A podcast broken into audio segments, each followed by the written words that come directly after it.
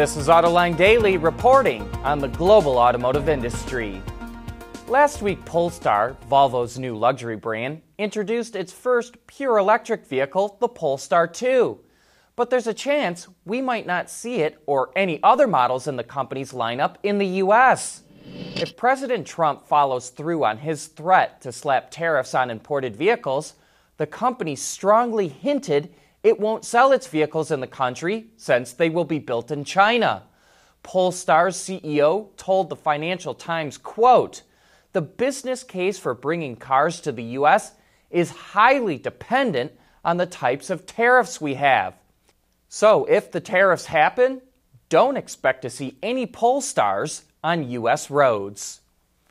Yesterday, we reported that President Trump is putting pressure on automakers to support his rollback of fuel economy regulations. And now his EPA is warning that it will be hard for the industry to meet standards enacted during the Obama administration.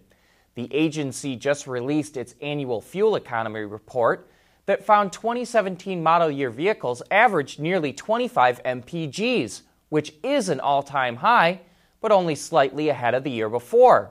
While all automakers are meeting the current standards, the EPA said most large companies needed credits to hit the goals. And that's why it's concerned it will be hard for the industry to cost effectively reach the future targets. But on the other hand, environmentalists argue that the report shows the regulations are working and that the Obama standards should stay in place. The Trump administration is expected to make a decision about the standards sometime this spring. Every sports car enthusiast is dying to learn more about the mid engine Corvette, but GM will not even admit it exists. But freelancer Don Sherman knows more about the car than anyone outside of General Motors, and he's joining us for Autoline After Hours this afternoon, along with the auto extremist Peter DeLorenzo. So tune in at 3 p.m. Eastern Time on our website, Autoline.tv, for the inside scoop. The Brexit mess continues to threaten the existence of the British motor industry. Now, BMW says it's considering moving production of Mini out of the UK, and Toyota warns it could pull out too. That comes on the heels of Nissan and Honda saying they're going to close their UK plants. A key reason why the Japanese are bailing is that the European Union just completed a free trade agreement with Japan. That agreement immediately eliminates all import tariffs on parts and components from Japan. That makes it a lot cheaper for Japanese automakers to make cars in the EU, but not the UK. The agreement also eliminates the import tariff on imported Japanese cars starting at 1% a year for 10 years when it drops to zero.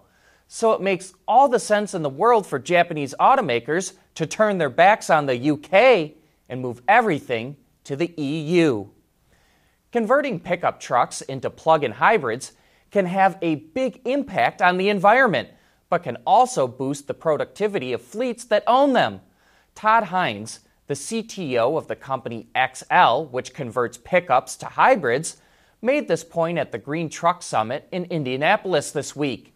He says a Prius Prime reduces CO2 emissions by 9 million metric tons a year, but a plug in Ford F Series cuts CO2 by 15 million metric tons. Hynes also points out that drivers of these trucks make fewer fuel stops, and over the life cycle of the truck, they can save two weeks of work time. That may not sound like much, but for companies with big fleets like UPS, which has tens of thousands of trucks, the productivity impact really adds up. AutoLine Daily is brought to you by Bridgestone Tires, your journey, our passion, and by Dow Automotive Systems, advanced materials that deliver better results. The SUV craze is now taking over the ultra luxury segment, and Rolls Royce says its Cullinan utility vehicle is exceeding its expectations, despite a hefty $325,000 starting price tag. The company's CEO told Bloomberg that production of the SUV is booked solid until the fourth quarter of the year and it's even doing shifts on Saturday to meet demand. And thanks to its all wheel drive, the model is finding popularity in Canada and Russia, two markets the company hasn't traditionally sold well in. Mazda felt like there was room to fit another crossover between the CX3 and CX5. The all new CX30 will be sold in markets around the world, starting in Europe this summer. But why the name CX30? CX4 would have been the logical choice, but Mazda already sells a CX4 in the Chinese market. The new crossover will be available with gasoline and diesel engines, as well as the automaker's Skyactiv X engine. The 2 liter gas and Skyactiv X engines come mated to a 48 volt mild hybrid system.